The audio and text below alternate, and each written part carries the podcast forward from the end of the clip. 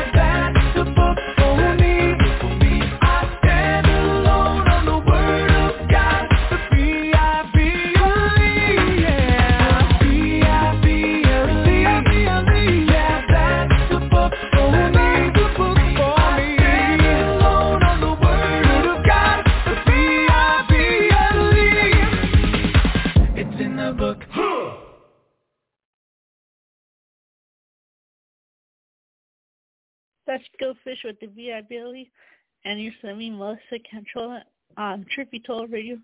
And now the lesson, which is John MacArthur with the wondrous work of the cross. The following sermon is by John MacArthur, pastor, author, and Bible teacher with Grace to You. If you've never contacted Grace to You, we want to send you a free booklet by John called God's Sufficient Word. It will help you see that for every concern you have, every decision, every struggle, every sorrow you face, the Bible has the wisdom you need. Request your free booklet by writing to word at gty.org. That's word at gty.org. This offer is good in North America and Europe through December 2022. And now, unleashing God's truth one verse at a time, here's Grace to You Bible teacher John MacArthur. Go back in your Bibles to Romans chapter 5, and I remind you of what we read earlier in this service, Romans 5:8. But God demonstrates his own love toward us in that while we were yet sinners, Christ died for us. It was definitely a cross of love. There are so many facets of the cross. There are so many angles, so many perspectives regarding the death of Christ. But one that is powerful if it's understood is laid out for us in the portion of Scripture I read to you earlier. And it is the comparison between Adam and his impact and Christ and his impact. The reason this comparison even comes up in the book of Romans is because a question arises as Paul presents the gospel. And the question is this. When he speaks about the death of Christ being all that is necessary for our salvation, having been validated by his resurrection, the, the question that immediately follows that is how could an act by one man have such a massive effect on so many people throughout all of human history? That's the question. The Christian gospel says Christ died for the sins of the world. How could any act that any one person did affect so many? And Paul answers that by bringing up the impact of Adam. If you look back at chapter 5 and verse 12, you read, Through one man sin entered the world, and death through sin, and so death spread to all men because all sinned. What Paul is saying there is that we were represented by Adam. And because he sinned that one sin, the entire human race was impacted. Adam, by one act, impacted forever the entire human race. And that is Paul's example of the fact that the act of one person can have a massive effect on many others. Adam's one sin caused all in the human race to be born into corruption and death and judgment. And as one act by one man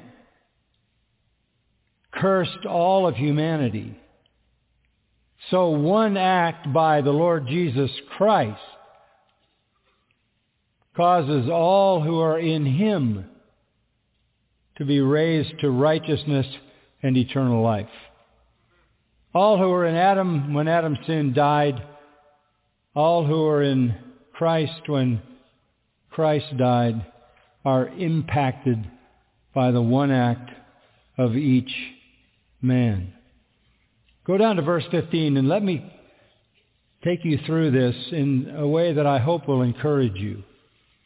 You will notice several times in this passage the phrase much more. It's in verse 9, much more. It's in verse 10, much more. It's in verse 15, much more. It's in verse 17, much more. It's in verse 20, all the more. And what that is all saying is that while Adam had an effect, Christ had much more of an impact. That's the comparison. So let's see that comparison unfold starting in verse 15. But the free gift is not like the transgression. For if by the transgression of the one the many died, much more did the grace of God and the gift by the grace of the one man Jesus Christ abound to the many. The gift is not like that which came through the one who sinned. For on the one hand, the judgment arose from one transgression resulting in condemnation. But on the other hand, the free gift arose from many transgressions resulting in justification. For if by the transgression of the one death reigned through the one, much more those who receive the abundance of grace and of the gift of righteousness will reign in life through the one Jesus Christ. So then, as through one transgression there resulted condemnation to all men, even so through one act of righteousness there resulted justification of life to all men.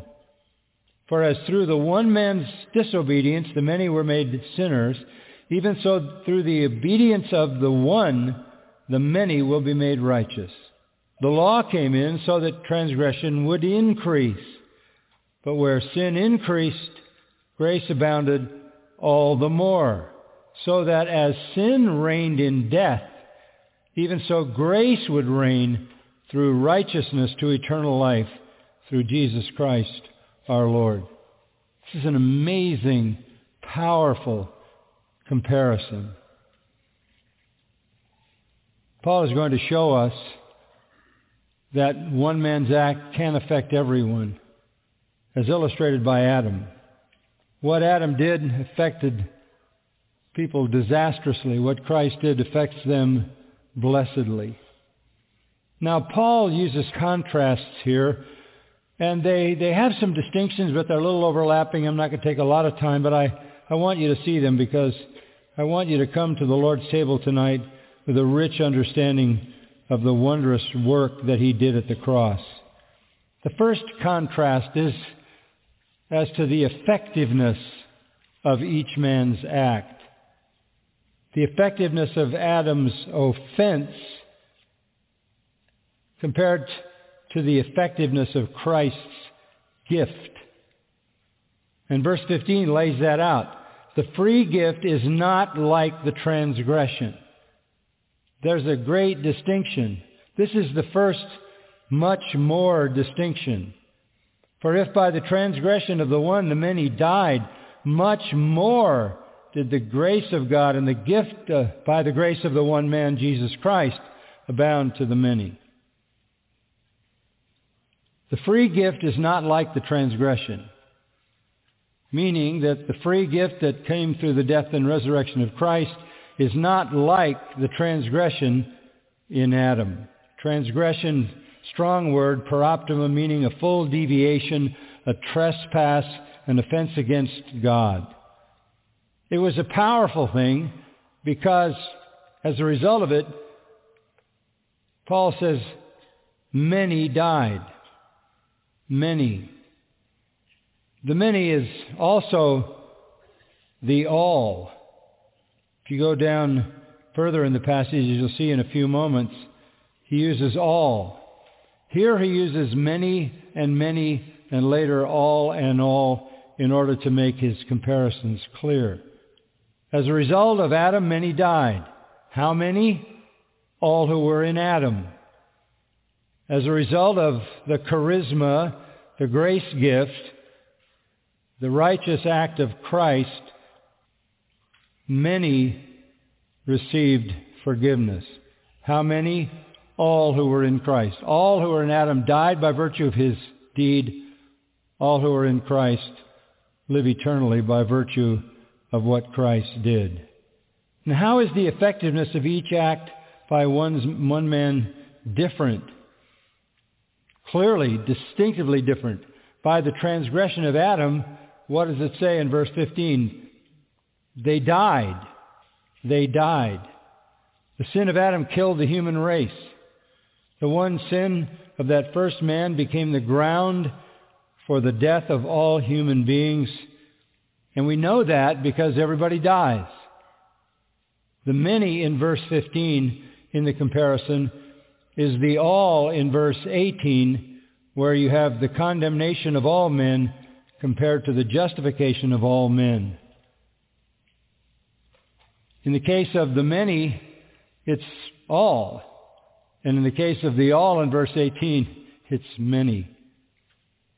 You have to nuance your understanding of those terms. But we do know that the sin of Adam killed the human race. And for the sake of analogy, Paul keeps his comparisons many, many, all, all, even though it is, in the truest sense, all who died and only many who live in Christ. For the sake of comparison, he uses those two terms interchangeably. The parallelism here is laid out in the one statement in 1 Corinthians 15:22. As in Adam all died, so in Christ shall all be made alive. All who were in Adam died. All who were in Christ in his death were made alive. The sin of Adam polluted all his posterity in sin and guilt and ruin and judgment, the whole race represented by Adam as the head and the consequence of his sin were on all his progeny, all who were, as it were, represented by Adam. Much more, much more. Jesus Christ does much more. If the effect of Adam's sin was death, the much more is the effect of Christ's work is life. The evil gift of Adam is death. The grace gift of Christ is life. Therefore, this is much more. Christ is more powerful to save than Adam was to ruin. Adam had the power to kill. Much more, Christ has the power to make alive. And Paul piles up his expressions regarding the much more in verse 15. It is much more grace of God. It is the gift of grace. It is in verse 17 again the abundance of grace and the gift of righteousness. This is the much more. By one man everyone died. By one man everyone in Christ receives eternal life. And you have to notice that at the end of verse 15, it says, This gift by the grace of the one man, Jesus Christ, abounds to many. Abounds. He's using language here that is superlative. It's over and above. It excels. It's better than, superior than, more than. And it's a way of saying that the evil from Adam has been more than conquered, more than neutralized. It has been completely overpowered, completely canceled. In Christ, all who are his receive righteousness, holiness, reconciliation to God, and eternal life. Paul said to Timothy, and this is a way to understand it, that in the death of Christ, he abolished death and brought forth life and immortality. Sin in Adam destroyed by death. Grace in Christ blesses by life. It's destruction or blessing. It's eternal death or eternal life. Yes, the impact of one act by one person. Adam's effect can be nullified. All who are in Christ have that nullified. Christ's effect can never be nullified because he purchased for us eternal life. So the effect of what Christ has done far surpasses, far beyond the damage that Adam did. A second comparison is also one that looks at the, the actual extent of the distinctions between the two. Let me have you look at that in verse 16. The gift, that is the gift of salvation in Christ, is not like that, and here he says it again, it's not like again, as in verse 15, is not like that which came through the one who sinned. For on the one hand, the judgment arose from one transgression, resulting in condemnation, but on the other hand, the free gift arose from many transgressions, resulting in justification. So, first of all, there is a huge distinction between an act that brings death to everyone and an act that brings life to everyone. Here he says it another way. Adam produced condemnation. Christ produced justification. That's back to verse 16. What is meant by the gift is not like that which came through the one who sinned. For on the one hand, the judgment arose from one transgression resulting in condemnation. Not only did Adam's act sentence us to sin and corruption, but it resulted in condemnation. But on the other hand, what Christ did resulted in justification. Condemnation is to be declared unrighteous. Justification is to be declared righteous. Condemnation came by one sin, Adam. Justification came by one Savior. You could say it this way. Condemnation came by one sin committed by Adam. Justification cancels millions of sins.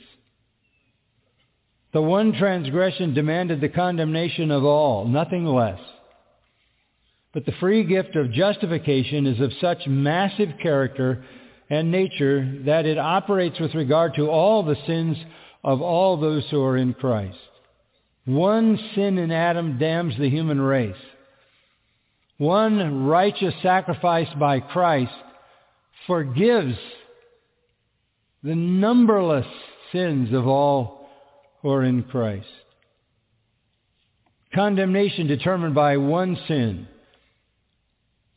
Justification determined by one sacrifice for sin. Condemnation makes everyone guilty. Justification makes everyone righteous. Grace is greater than all our sin.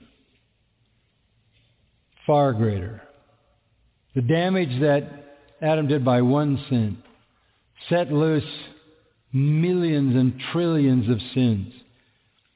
But the one act of Jesus Christ covers those sins for all who are in Christ. Just think about it this way.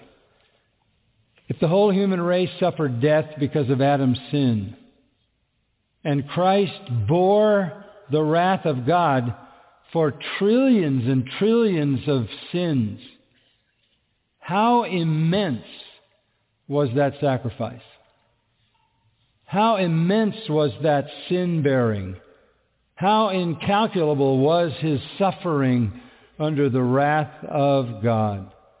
If just one sin was bad enough to damn the entire human race, what must be the horror of being punished for all the sins of all people who would ever believe in one afternoon on a cross? The effectiveness of the two, Adam brought death, Christ brought life. The extent, Adam brought condemnation, Jesus brought justification. Verse 17 looks at it again and says the same thing another way.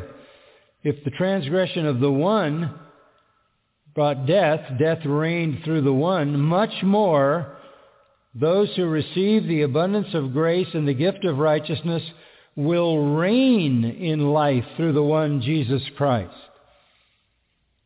If the sin of one man made you a slave, the righteous act of another makes you a king. The distinction is great. If what Adam did put you in bondage to sin, what Christ did gave you a throne in his kingdom. The results of the grace gift and righteousness completely overpower the results of sin. Sin in Adam set us against God and death reigned over us. Righteousness in Christ set us right with God and we reign over sin. We reign not only in the future, but we reign in life now because sin no longer has dominion over us. This shows up in another contrast, this distinction, verses 18 and 19. So then, as through one transgression there resulted condemnation to all men, even so through the one act of righteousness there resulted justification of life to all men, and then this, for as through the one man's disobedience the many were made sinners, even so through the obedience of the one the many will be made righteous. The contrasts are between life and death and condemnation and justification and now obedience and disobedience. Disobedience corresponds to condemnation. Obedience corresponds to justification. Adam disobeys and down comes condemnation. Christ obeys and down comes justification. One man's disobedience, one man, one man, and his disobedience doesn't appear to be a mortal sin. He ate something he wasn't supposed to eat. But that was enough to make many sinners, the whole human race. On the other hand, the obedience of one, willingness to go to the cross and be a sacrifice for sin, overpowered that disobedience. And the obedience of Christ made us righteous. Why? Because his obedience is imputed to us. We've said this through the years. If you're a believer, your sin was imputed to Christ on the cross and his righteousness was imputed to you so that when God looks at you, he sees Christ. All Adam's people are marked by disobedience. All Christ's people are marked by obedience. One man Adam, one man Christ. The whole human race falls into one of those two categories. They're either in Adam or in Christ. In Adam, they are dead and they are condemned and they are disobedient. In Christ, they are alive and they are justified and they are covered by the very obedience of Christ as if it was their own righteousness. There's one more contrast. And that is the contrast between law and grace in verse 20. The law came in so that the transgression would increase. But where sin increased, grace abounded all the more. In every case, Christ is much more. And in this case, that is equally true. The law came in. Did the law produce righteousness? No. The law came in, notice, that the transgression would increase. What is that saying? That, that is saying what it says back in verse 13. Until the law was in the world, sin was not imputed when there is no law. In other words, if you don't know what the commandments are, you don't know when you've transgressed them. So the law came in to increase transgression. There was transgression, all right, back in verse 14, between Adam and Moses, the time between Adam and the coming of the law. There was sin, for sure. There was sin. But when the law came in, sin was clarified. Sin was crystallized. The law came in for the sole purpose of defining God's holy requirements. The law was never a tool of redemption, never a tool of salvation. In fact, look at it again. The law came in so that the transgression would increase. Paul says in Romans 7, when I saw the law of God, though it was holy, just, and good, the law killed me. And up to that time, he was a Pharisee who thought he was pleasing God by his law keeping.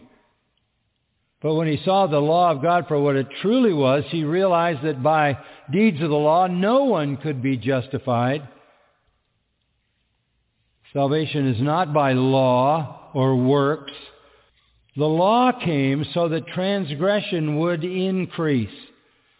What do you mean to increase? Well, in two ways. One, so that we would be crystal clear as to what transgressions are. And secondly, the law not only shows us what is wrong, it actually entices us. It stimulates us. It excites us to sin. The law stirs up sin. That's how rebellious the human heart is. The law was never to impart righteousness. The law had become a tutor, Paul says to the Galatians, to lead us to Christ that we might be justified by faith. You can't be justified by the law. The law was to increase the, the character of sin the reality of sin, the awareness of sin, the awareness of our propensity to sin, For us to face the fact that we are so easily excited and enticed to sin, that was the purpose of the law. Something far greater than that was what grace did. Verse 20, where sin increased, grace abounded. Huper perisseuo, it's a double compound word, meaning grace went far, far, far beyond what the law did. Way, way over and above. Vastly superior. The law could only increase, increase sin. Grace super abundantly covered, forgave, and removed the guilt of sin. It abounded, it superabounded. The law put our depravity on display. The law stimulated sin and then doomed the sinner because the law has no power to change the heart and the sinner has no ability to keep the law perfectly. Grace in Christ puts love and holiness on display, resulting in righteousness because grace has the power to change the heart. So every way you look at it, what Christ did is much more than what Adam did. And yes, one man's act can affect many. Adam's did, and so did Christ's. Paul sums it up in verse, verse 21.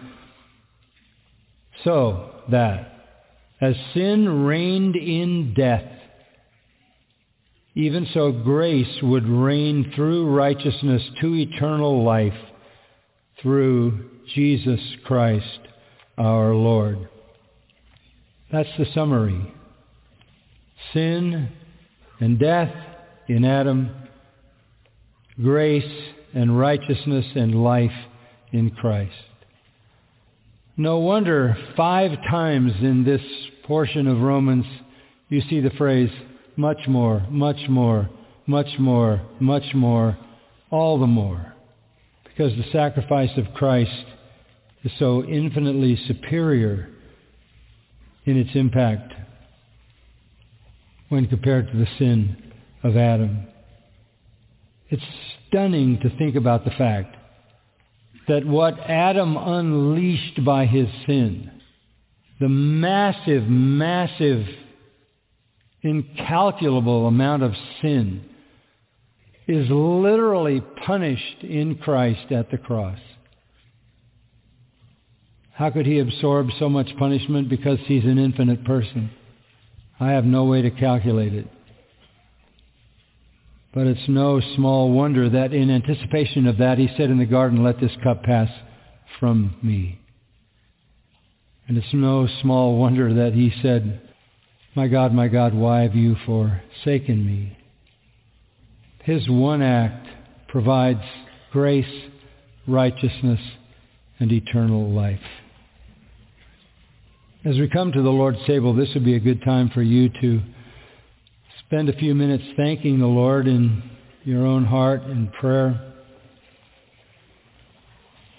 for the inconceivable sacrifice that he offered on the cross when he took the full fury of God for all the sins of his people.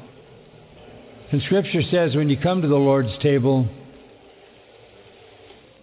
you should come circumspectly, thoughtfully, recognizing all the glory of the cross, recognizing the horror of your sin, contemplating what Christ did there. Jesus said we do this in remembrance of him. The more you know about the cross, the more there is for you to remember, and therefore the more there is for you to express gratitude for. Let's bow in prayer for a few moments. Our Father, these are staggering realities. They're true. They transcend our feeble minds to even grasp.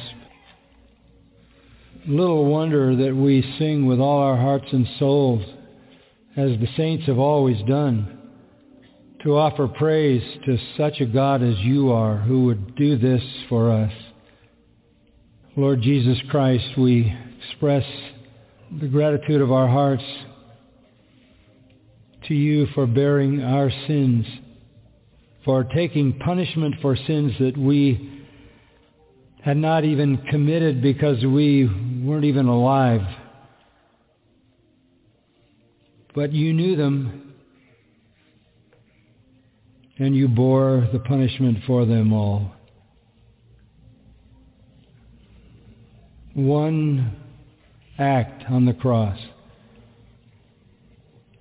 released all your people from guilt, condemnation, eternal punishment. We rejoice in that.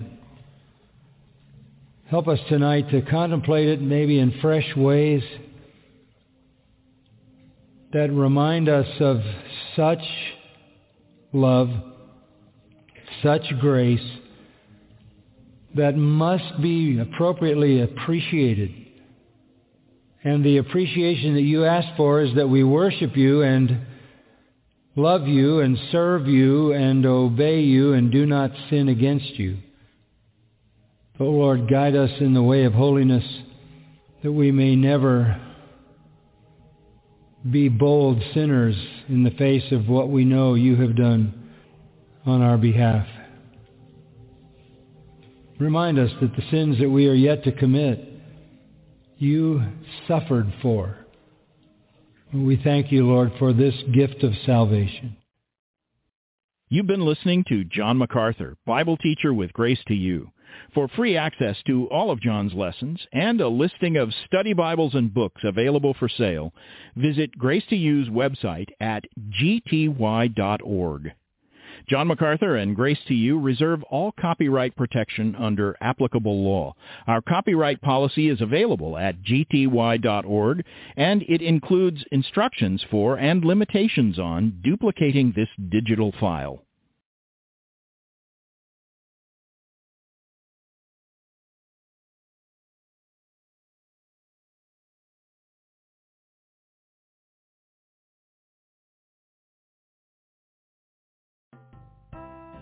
Get social with Truth Be Told Radio. Check us out on our Facebook like page as Truth Be Told Radio. You can find our website at truthbetoldradio.com. That is T-R-U-T-H-B-E-T-O-L-D-R-A-D-I-O dot C-O-M. Truthbetoldradio.com. Do you have any questions, suggestions, comments, or want to tell us anything? Send those emails to truthbetoldradioshow at gmail.com. Remember, by sending us your email, you give us permission to read it on the air. So write us at truthbetoldradioshow at gmail.com.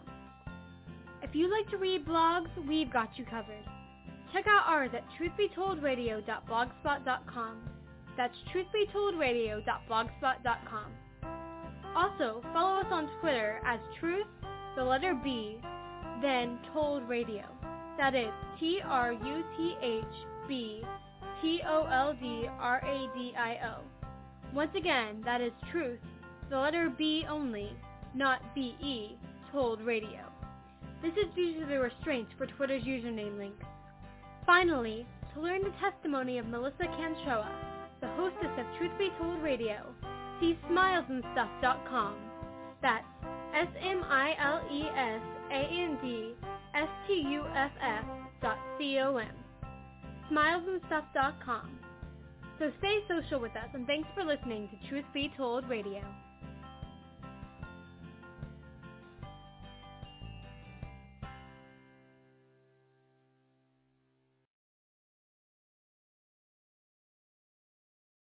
The Ice Age. Did it happen? This is Ken Ham, producer of the Chronological Bible Curriculum for Homeschoolers. Mammoths, woolly rhinos, and giant glaciers all bring to mind an ice age. But did such an event really happen? Yes, the evidence is overwhelming. Now, secular scientists will tell you there have been many ice ages over Earth's history, but they don't have a mechanism to start or stop these events. The Bible's history explains why there was an ice age. During Noah's flood, there was intense volcanic activity which warmed the waters and filled the atmosphere with ash and it blocked the sun. The warm water quickly evaporated and fell as snow. The snow built up forming glaciers. As the Earth settled back down, these glaciers retreated to the poles where they are now. Discover more about the Ice Age, biblical history, science, the Bible, and more at AnswersRadio.com and find resources to encourage the whole family when you go to AnswersRadio.com.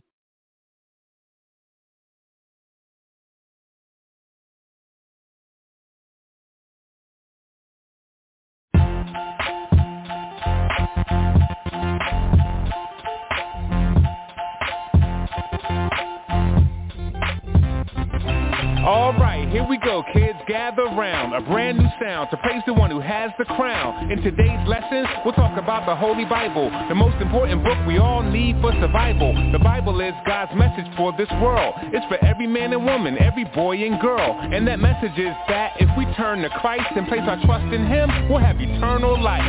Now when we're at church, yeah, it's fun, it's cool. When we hear a lot of stories in Sunday school, like Jacob and Noah, Moses and Daniel, David and Jonah, Joseph and Samuel, but all the little stories tell one big story about the God who made all things for his glory. So as we read the Bible, it's important that we see this. There's only one hero and his name is Jesus.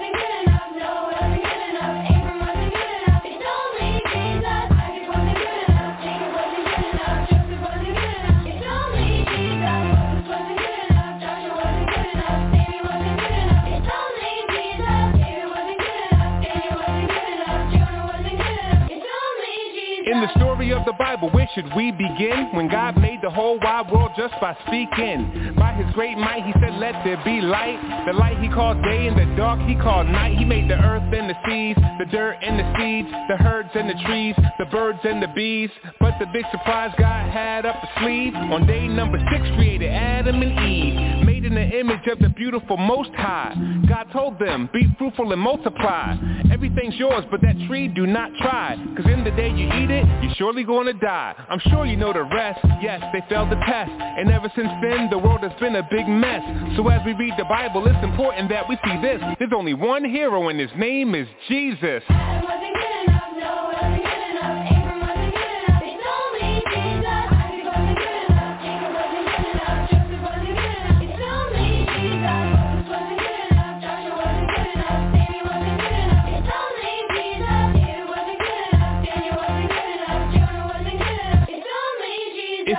When we read God's word today, the greatest saints had their flaws on full display. And it was written down for us in order that we may recognize that Christ is the only way. Adam ate forbidden fruit and lost his life. Abraham got scared and lied about his wife. Sarah laughed to herself when she heard God's promise. Rebecca encouraged her son to be dishonest. Aaron used craft to make a golden calf. Moses got mad, struck the rock with a staff. David sinned greatly, even lost his baby. And Jacob, he was just all around shady. The point is not to make light of our flaws, but to show that every one of us needs the cross. So as we read the Bible, it's important that we see this. There's only one hero and his name is Jesus.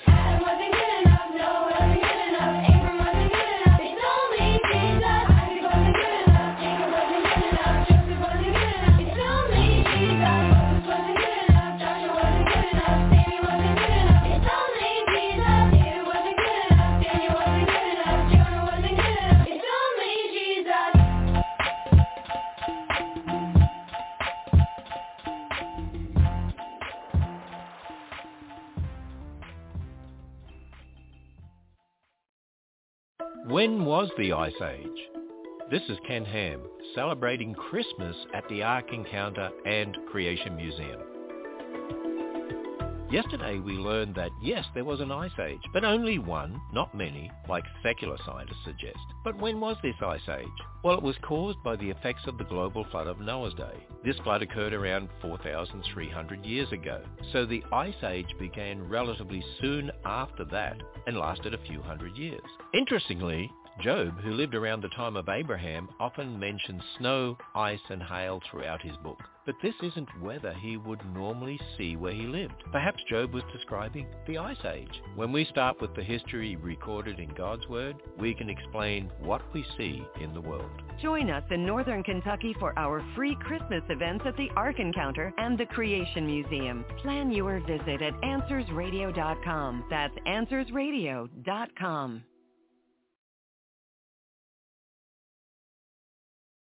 Lord,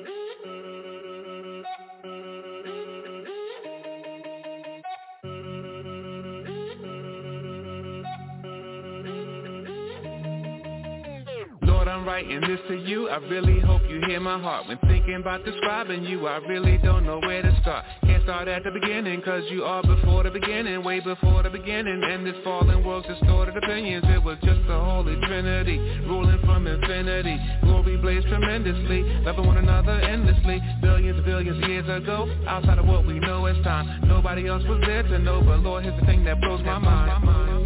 As long ago as that was as long ago as that was You have not changed, Lord. Oh Lord, Lord, Lord. As long ago, as long ago As long ago as that was You're still the same. You have not changed. What can that mean? But my God is immutable. Immutable, you are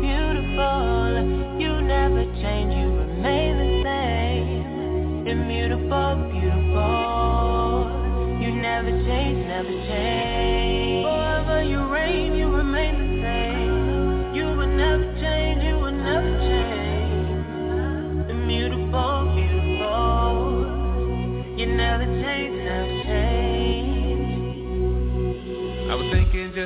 the day. How you reign supreme by far. Not just because of what you do But simply because of who you are. There's none like you in existence. You are God and you need no assistance. Even though we show you resistance You sent Jesus to close the distance That existed between God and man. According to your sovereign plan We changed many times in one lifespan. I've changed even since this song began. Lord, I'm so glad that you're not like us. All that you do will certainly last. You are the rock that we can trust. Shows us back in eternity. Past As long ago as that was as long ago as that was You have not changed, Lord.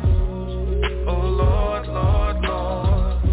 As long ago, as long ago As long ago as that was You're still the same. You have not changed. What can that mean? But my God is immutable. Immutable, you are beautiful. You never change, you Immutable,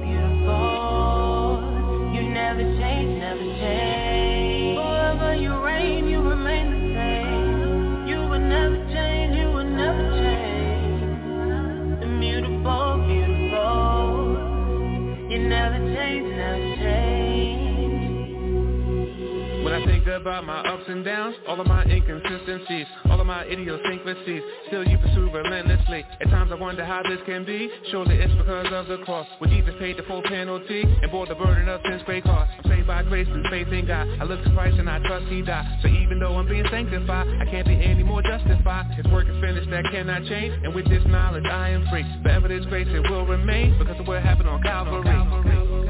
As long ago as that was as long ago as that was You have not changed, Lord. Oh Lord, Lord, Lord. As long ago, as long ago As long ago as that was You're still the same. You have not changed. What can that mean? But my God is immutable. Immutable, you are beautiful. You never change, you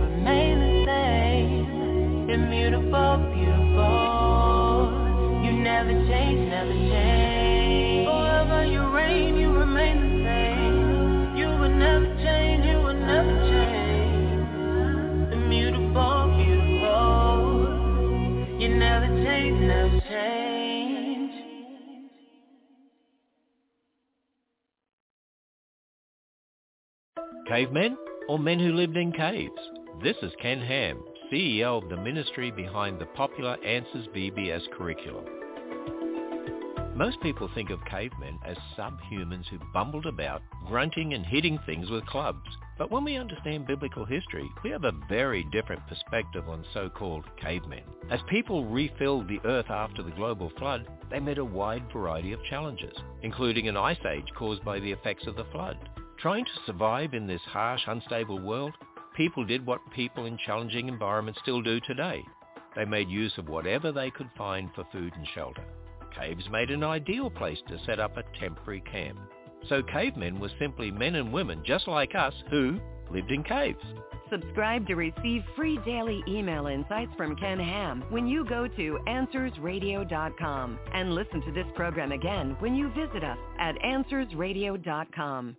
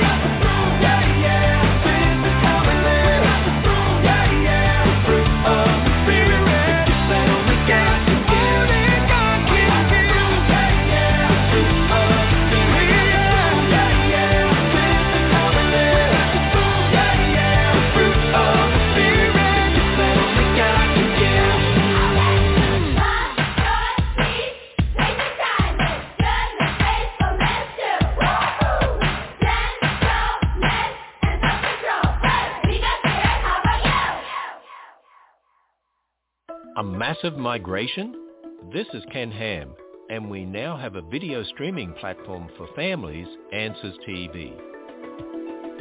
The Bible says that after the global flood, the ark landed in the Middle East. So how did people get to the Americas or Australia? Well, after the flood, Noah's descendants disobeyed God. So he confused their language, forcing them to spread out. This got people moving. Now the flood was also followed by an ice age. This dramatically lowered ocean levels, exposing land bridges, including a bridge between what's now Russia and Alaska. This allowed people to walk to the Americas.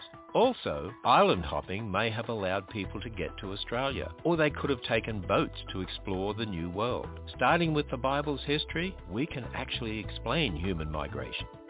Discover more about creation, evolution, science, and the Bible at AnswersRadio.com and listen to this program again or view a transcript when you go to AnswersRadio.com.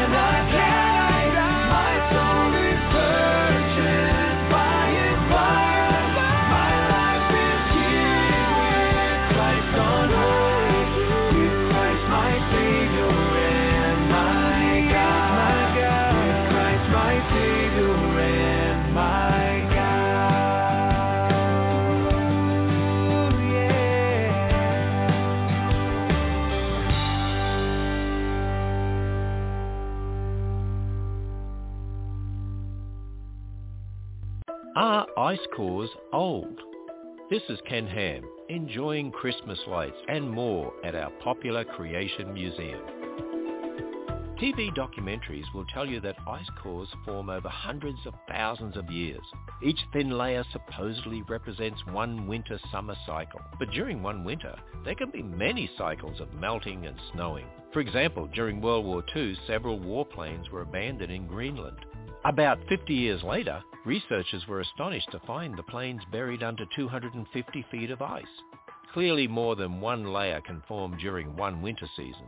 So what if these layers don't represent years, but instead weather patterns from the Ice Age only a few thousand years ago? Ice cores don't show long ages. Enjoy a garden of lights, live nativity, and more during Christmas Town at the Creation Museum. It's free. Plan your visit to Northern Kentucky when you go to AnswersRadio.com.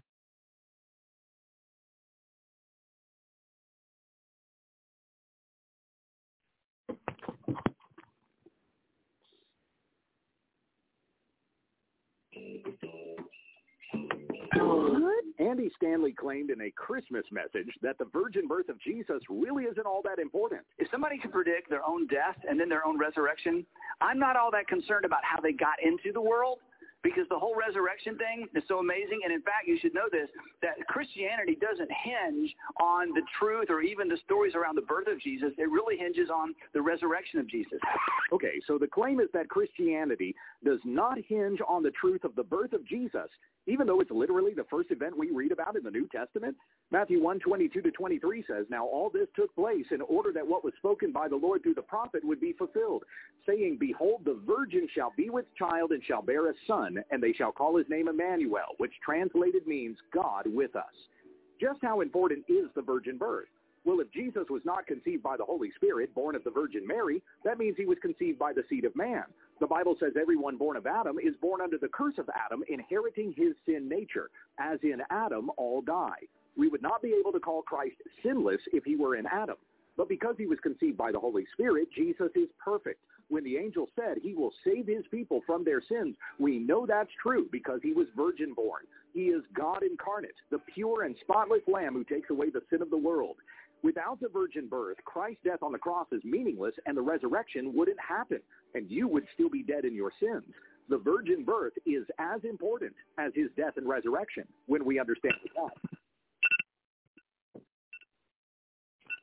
Let's see if I can get through this list without getting totally agitated. 25 reasons Peter is not the first pope. I'm going to practice some mindfulness to calm myself right now. Why? Because the Roman Catholic Church claims that Peter is the one on whom the Church of Jesus Christ, not of Latter-day Saints, is built. Where do they get this premise?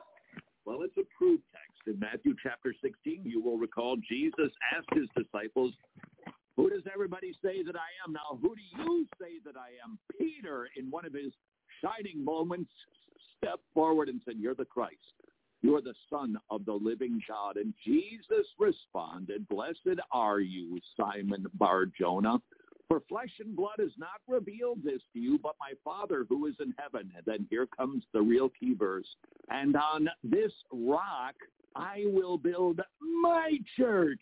The Roman Catholics say, clearly, Jesus was installing Peter as the first pope. The implications of this are massive because if you and I, dear Protestant, are not submitting to the papacy, you and I don't have a very good shot of heaven because salvation is only through the Roman system, according to the Roman system. And one of its key tenets is believing that the Bishop of Rome is actually the vicar of Christ. Just want to do some mindfulness today keep my blood pressure down. So without any further ado, Friel, it's too late for that. Here are 25 reasons Peter was not the first pope. This may sound like a brag, but I thought of most of these off the top of my noodle. It's not because I have a massive amount of gray matter. It's because it is so obvious. If I can come up with 25 clear reasons to say, sorry, Peter, you weren't the first pope, there are even more reasons, but let's stick with 25, shall we? Number 25, Jesus wasn't installing Peter as the first papa. He was clever. Got to know just a wee bit of Greek here.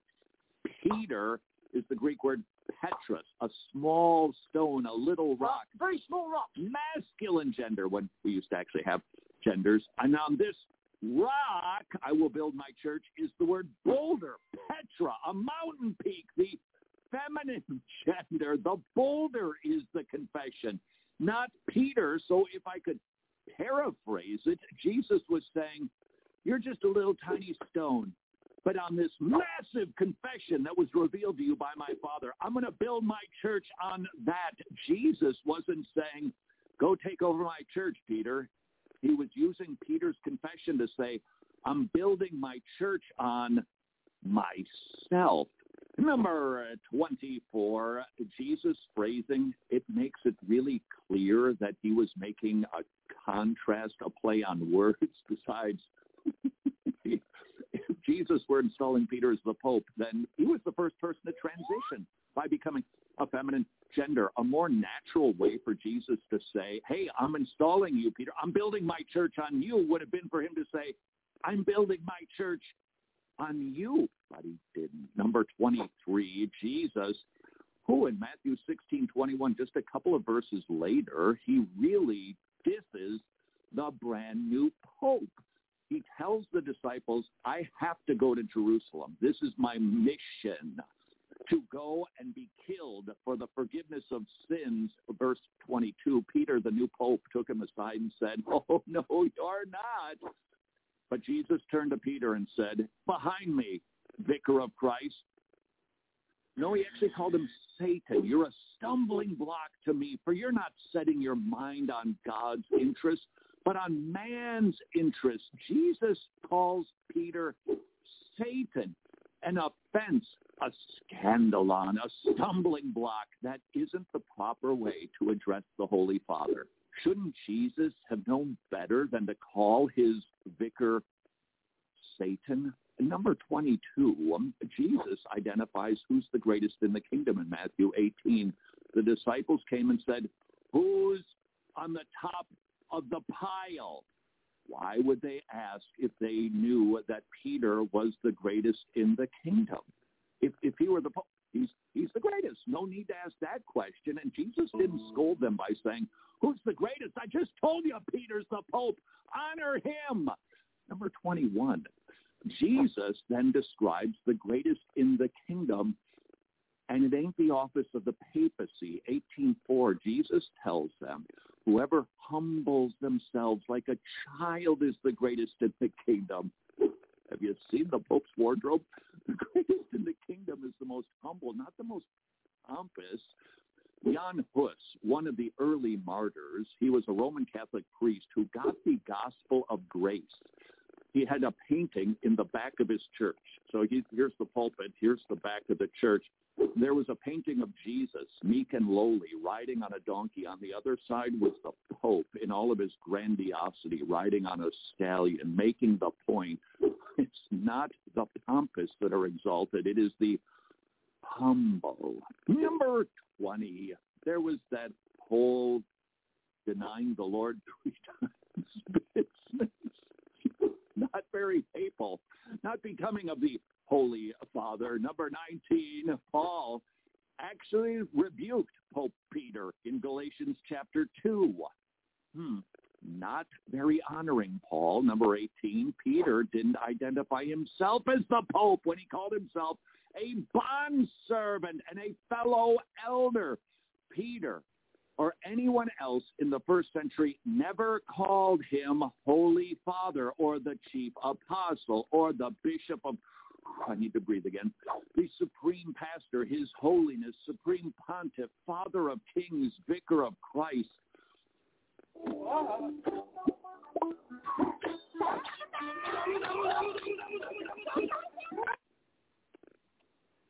Hoofda. That is usurping glory from the one who is building his own church. Number 17. Peter actually shunned the idea of receiving glory. Acts chapter 3. When Peter saw this, he replied to the people, men of Israel, why are you amazed at this? Why do you gaze at us as if by our own power or piety that we can heal somebody? The God of Abraham and Isaac and Jacob, the God of our fathers, has glorified the Pope? No, his servant Jesus. Number 16 reason Peter understood who the rock is. This is First Peter 2. It's named after, you know, Peter. Behold, I lay in Zion, he's quoting an Old Testament text, a choice stone, a precious cornerstone, and he who believes in that stone will not be disappointed. This precious value then is for you who believe, but for those who disbelieve, the stone which the builders rejected, not Peter, but Jesus.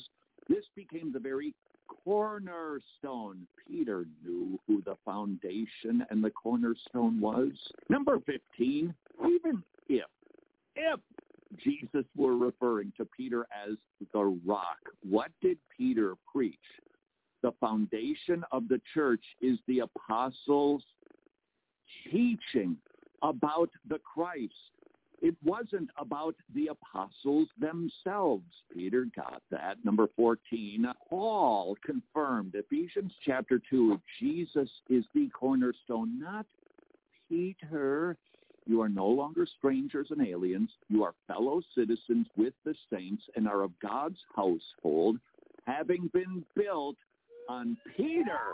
No, on the foundation of the apostles and prophets, Christ Jesus himself being the cornerstone in whom the whole building being fitted together is growing into a holy temple in the Lord. In other words, Jesus is the one on whom the church is built. Number 13, Paul made it clear again who the foundation is. 1 Corinthians 3, according to the grace of God given to me like a wise master builder, I laid Peter down. No, I laid a foundation. The new pope. No, I laid a foundation and another is building on. Be careful how he builds on it. For no man can lay a foundation other than the one which is laid, which is, no, my Roman Catholic friend, it's Jesus Christ. Number 12, Paul scolded, scorched, crushed, demolished. That's to use contemporary YouTube lingo the Corinthians for giving devotion to a man. And that list included Peter himself. If Peter were to receive praise, were to have his own followers, building his own church, Paul would not have admonished the Corinthians to not give any man worship. Number 11, the Old Testament. It identified the rock as divine, not human. That's the sound effect for all of these verses. Listen to some select verses from just one psalm. I love you, O Lord, my strength. The Lord is my rock and my fortress and my deliverer, my God, my rock in whom I take refuge. And who is a rock except our God? Did I mention this is the Old Testament? The Lord lives and blessed be my rock, and exalted be the God of my salvation. Now Isaiah picks up on this bolder theme. Therefore, thus says the Lord God, behold, I'm laying in Zion a stone, a tested stone.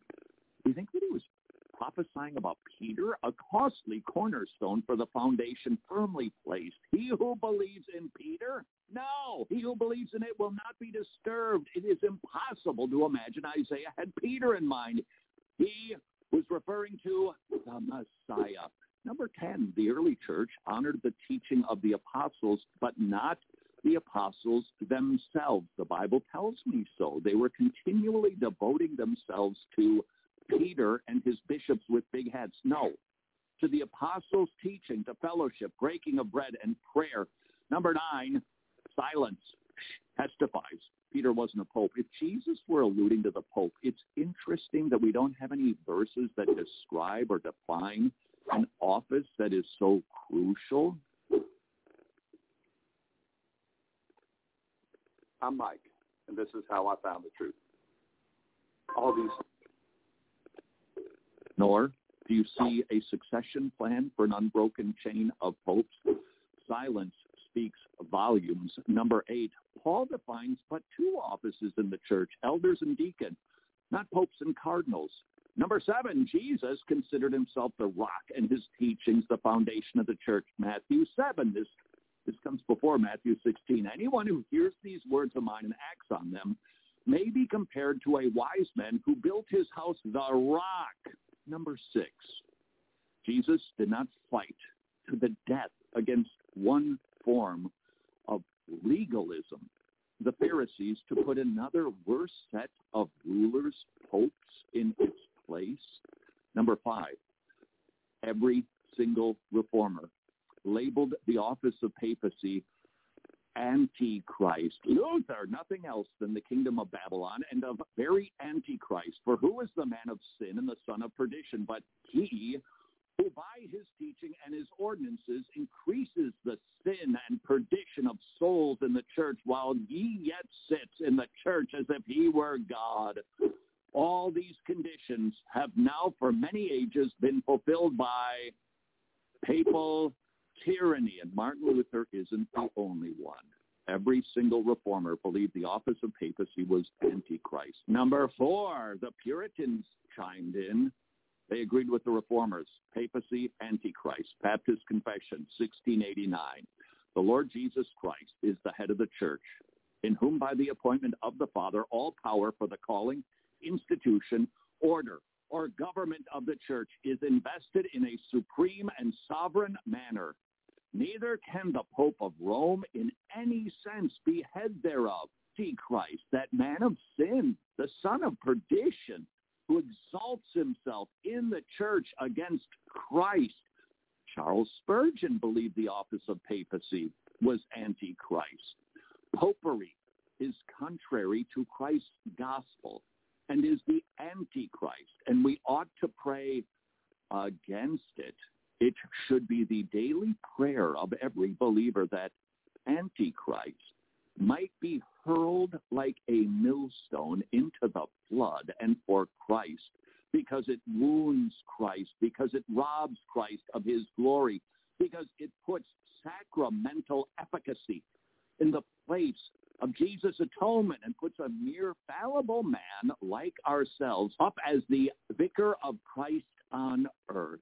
And number three, just think about what the office of papacy has concocted theologically. Indulgences, Mariology, elevating a sinful woman like Mary to near or divine status, praying to saints, asking for their help, re-sacrificing Jesus on the altar when he is summoned down by a priest so that the elements can be turned into body and blood and he can be re-sacrificed. And they've added books to the Bible and they've added works to grace. Why in the world would we believe that the office of the papacy was pure all the way back to Peter if that system has concocted heresy? Number two, we're getting very close, aren't we? Jesus is not building his church on an institution that has a bloody and tawdry history. You can see our other videos on that long list. But finally, number one, the office of the papacy.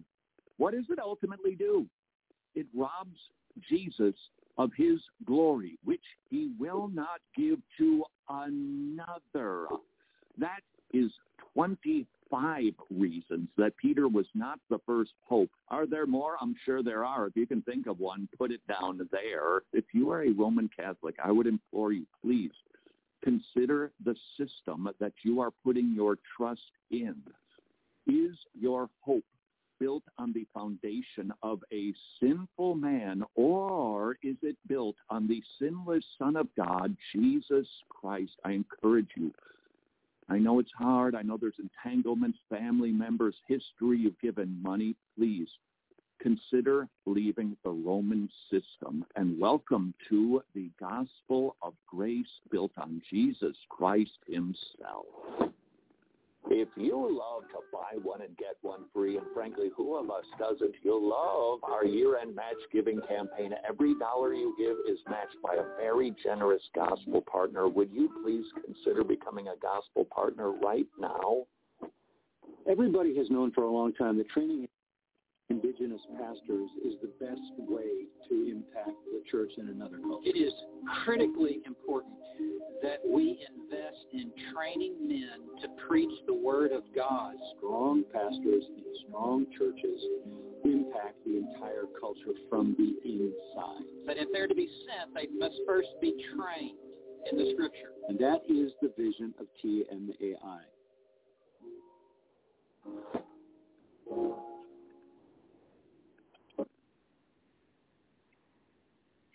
Hey, Hollywood, there are other stories to be told than superhero movies, although that does raise a question. Why do we see such a proliferation of superhero stories while it's a diminutive term when you think about the one who is the superhero? Nevertheless, I think there's something written on the heart of every human being that knows there's a greater story, a meta-narrative to the universe. And that story is, of course, about Jesus Christ, the one who rescued us, and all of these Ant-Man, Superman, Batman, can we still use the word man? All of them, they're dim reflections, they're knockoffs of the original meta-narrative superhero story, which is about Jesus Christ. So if you're a little up to here with all of the action movies, here are 10 movies we think are actually worth watching. Well, besides Wretched and Transformed and Road Trip to Truth Season 3 available at wretched.org. Here we go, 10 of our most favoritist, that's right, favoritist Christian movies ever. Number 10. How could Wretched not pick Amazing Grace? Hmm? Would you be able to resist that temptation? This is the story about the author of Amazing Grace that saved a wretch like John Newton. It also focuses on William Wilberforce, two Christians who worked hard to abolish the Atlantic slave trade. Why did they do this? Clearly, duh, they were both old white guys who were clearly trying to oppress people. Here would be my favorite scene, course.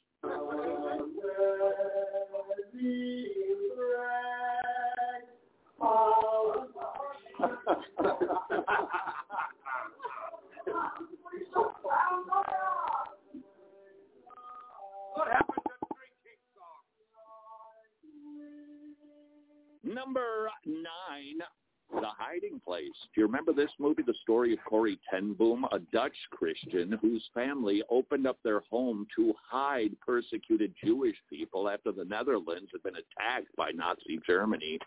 So Corrie and her family were caught.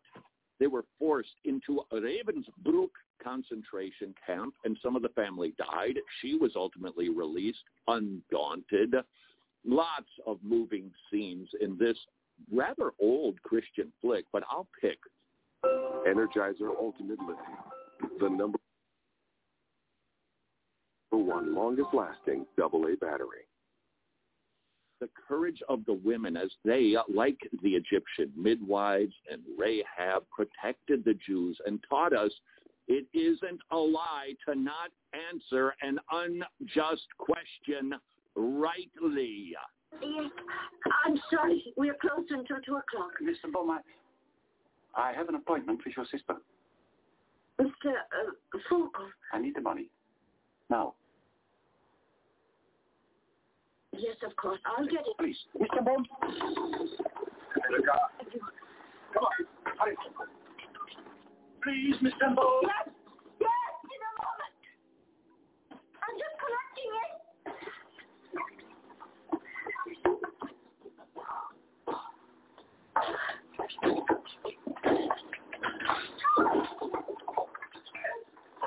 I'll take the top. Istanbul. ten Boom. Elizabeth. Well done, ladies. Number eight, Martin Luther with Joseph Fiennes. He does a pretty fine job. You're welcome, portraying the man who really changed the world and simultaneously sported the worst haircut ever until Billy Cyrus came along. Tons of iconic Luther seems really accurate. But the scene that I would like to say is my favorite is the scene with Frederick the Wise. He was Luther's protector. Luther had been in hiding, translating the Bible into the vernacular of the peasantry, which was German. And Frederick the Wise was about to receive a copy of the Bible in his own language. Watch these hands tremble.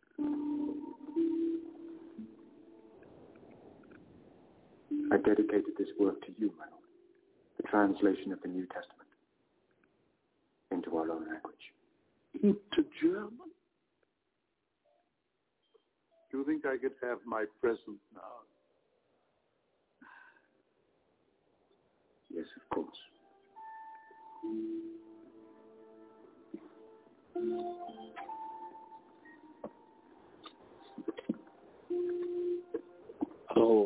Take our English Bibles for granted. Number seven, the Ten Commandments, 1956. This is starting to feel a lot like math. Cecil B. DeMille, epic motion picture persuading Western civilization that Moses was actually Charlton Heston. He wasn't because they didn't have rifles in the Old Testament. Great, mostly accurate treatment, mostly, of one of the biggest epics in the Bible. God rescuing his people. Two scenes that might surprise you. First of all, Dathan. Remember that fictional rascal? It certainly seemed appropriate that the bad guy would talk like a criminal, right? See? I got some important news for you, see? Moses is dead. Yeah. He's got to be. Yeah. No, it wasn't an actual clip that was Rob Schneider on SNL. You got to admit that Edward G. Robinson was maybe a wee bit miscast. My other favorite scene, Nefertari. Remember the sort of love interest of Moses? Just to get you in the mood, I'll do my impersonation of Nefertari. Moses, Moses. Oh, Moses, Moses. Why of all men did I fall in love with the Prince of Fools? Nailed it, didn't I? Number six, as long as we're thinking Charlton Heston, uh, let's talk about the epic Ben-Hur. It was actually in 1880 one of the most influential books in history. It sold 50 million copies. It made the list of the top two dozen best-selling books of all time. And the author, Lewis Wallace, he actually became a Christian researching whether Christianity was true or not. He writes Ben-Hur, starring Charlton Heston as Judah Ben-Hur, 11 Academy Awards. My favorite clip, nope, it's not the epic scene in the Colosseum where they did the, what is, what is that thing called? Where they did the chariot race. Although I really love that scene. Instead, I love that they sought to not in any way, shape, or form break the second commandment of making a graven image. They wouldn't show the face of Jesus Christ. You have to do whatever you need to do.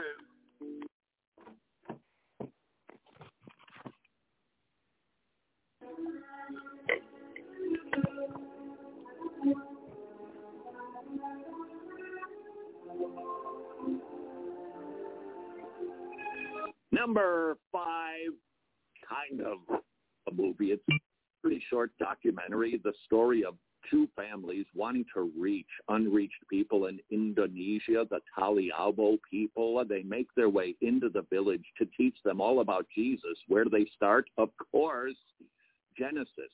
Not kidding. And they taught all the way through the Old Testament into the Gospels, and they left people hanging when Jesus died on the cross, and these people mourned that they had lost their hero. Some refused to talk, claiming their hope had died. We erected a large wooden cross in the center of the village and hung a crown of thorns on it. After teaching the crucifixion, we did not meet with the people that night. Rather, we encouraged them to spend the evening thinking about the words they had heard. I could think of nothing else. Hope was dead. However, watch how they respond when they are then told three days later that the hero has been raised from the dead. Then I heard that death not home. I cried. Jesus is alive to. Thank you. Thank you, God. Jesus has paid my keep. It was a day I'll never forget. One by one, the Taliabo professed faith in Christ. We laughed. We cried. No one thought of eating. We rejoiced in the great things that God had done. Gotta love the power of the gospel. Number four, surprise.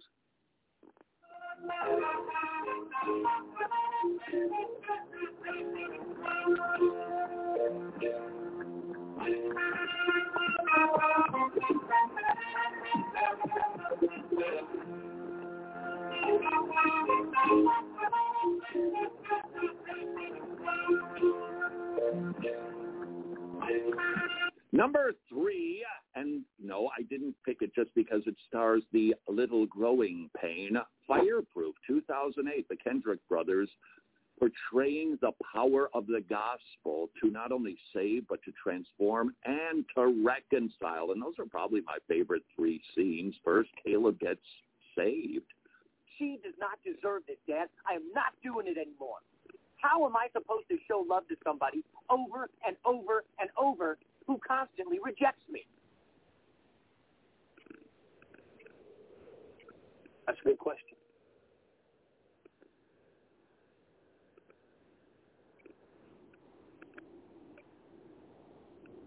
Second, you got to love the apology to his wife for being a really nasty Kirk Cameron. In the last few weeks, God has given me a love for you that I had never had before. I had asked him to forgive me. And I am hoping, I'm praying that somehow you would be able to forgive me too.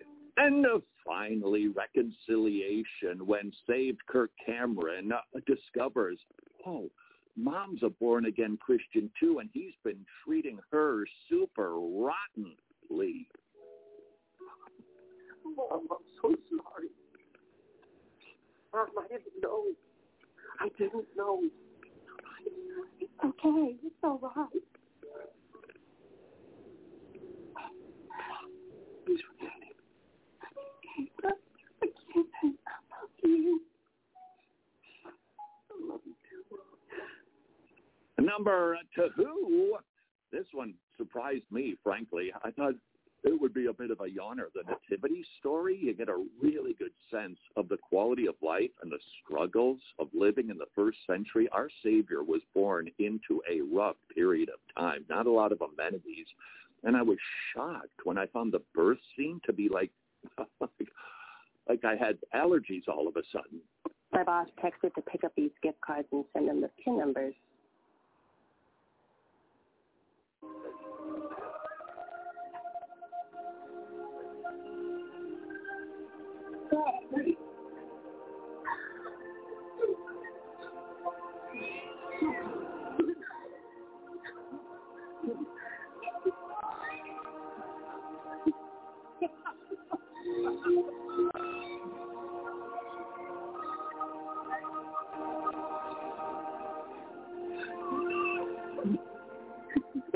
And finally, the number one Christian movie.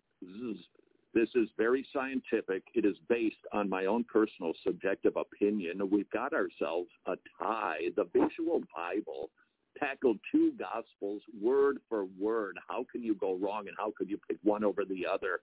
So let's take our first bestest movie, The Gospel of John. I love Jesus doing open air preaching because that's what he does in John 5 all the way through chapter 10, especially when he proclaimed his deity. It is unmistakable, repeatedly making the point, I am God in the flesh. And the people knew exactly what he was not just suggesting, but clearly proclaiming. You would love me because I came from God, and now I am here. I did not come on my own authority, but he sent me. And just one more open air deity proclamation for those of you who might be a Jehovah's Witness or a Mormon. I'm telling you the truth.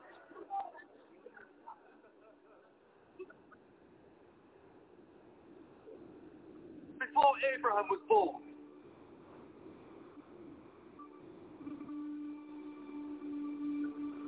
I am. Over and again, Jesus proclaimed his divine status. Hey, we talk about that in The Man Who Split Time, 22 Proofs Jesus is God, available at wretched.org. The other number one's movie, the Visual Bible's presentation of Matthew verbatim.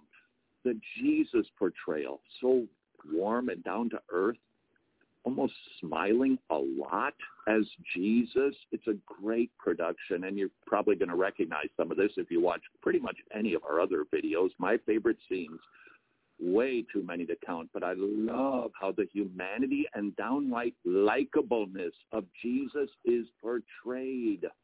He causes his sun to rise on the evil and the good and sends rain on the righteous and the unrighteous. If you love those who love you, what reward will you get? Are not even the tax collectors doing that? And if you greet only your brothers, what are you doing more than others? Do not even pagans do that?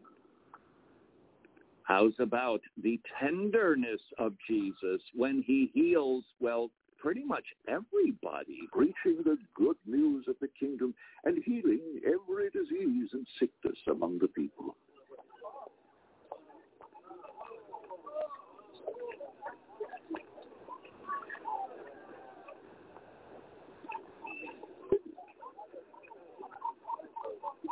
I also dig the scene of this simultaneously tender Jesus roaring like a lion at the Pharisees.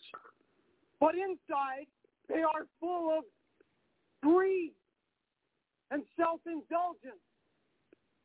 Blind Pharisee!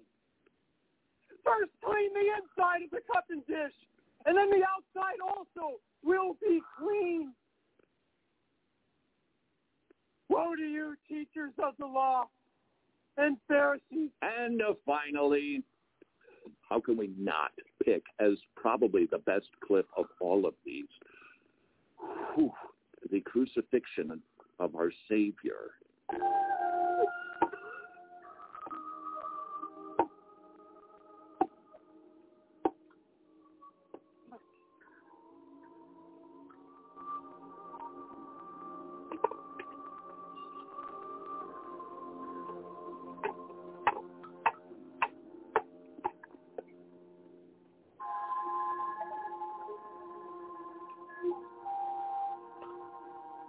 Tell me, what's not to love about a Savior like that?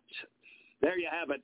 Our top 10 movies, time better spent than watching The Avengers 74. I, I think that's what number they're on. Iron Man, oh, he goes to Mars. It's really gripping stuff. What I'm trying to say is these 10 Christian flicks, they'll actually edify you, making them worth your time. Do you think I missed any? Discuss. There are two things I've learned about us Christians. We love year-end giving and we like a deal. Hey, let's put the two together. Right now we have a matching gift. Every dollar you give, it is doubled. That means your year-end giving is a good deal.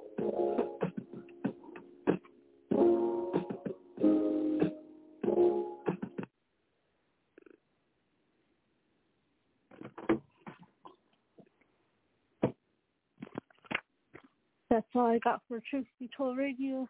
Sorry about the mistakes about uh, not doing a thousand times, uh, playing the music and everything, all the mess. Um, but thank and the VIVLE and bye for now.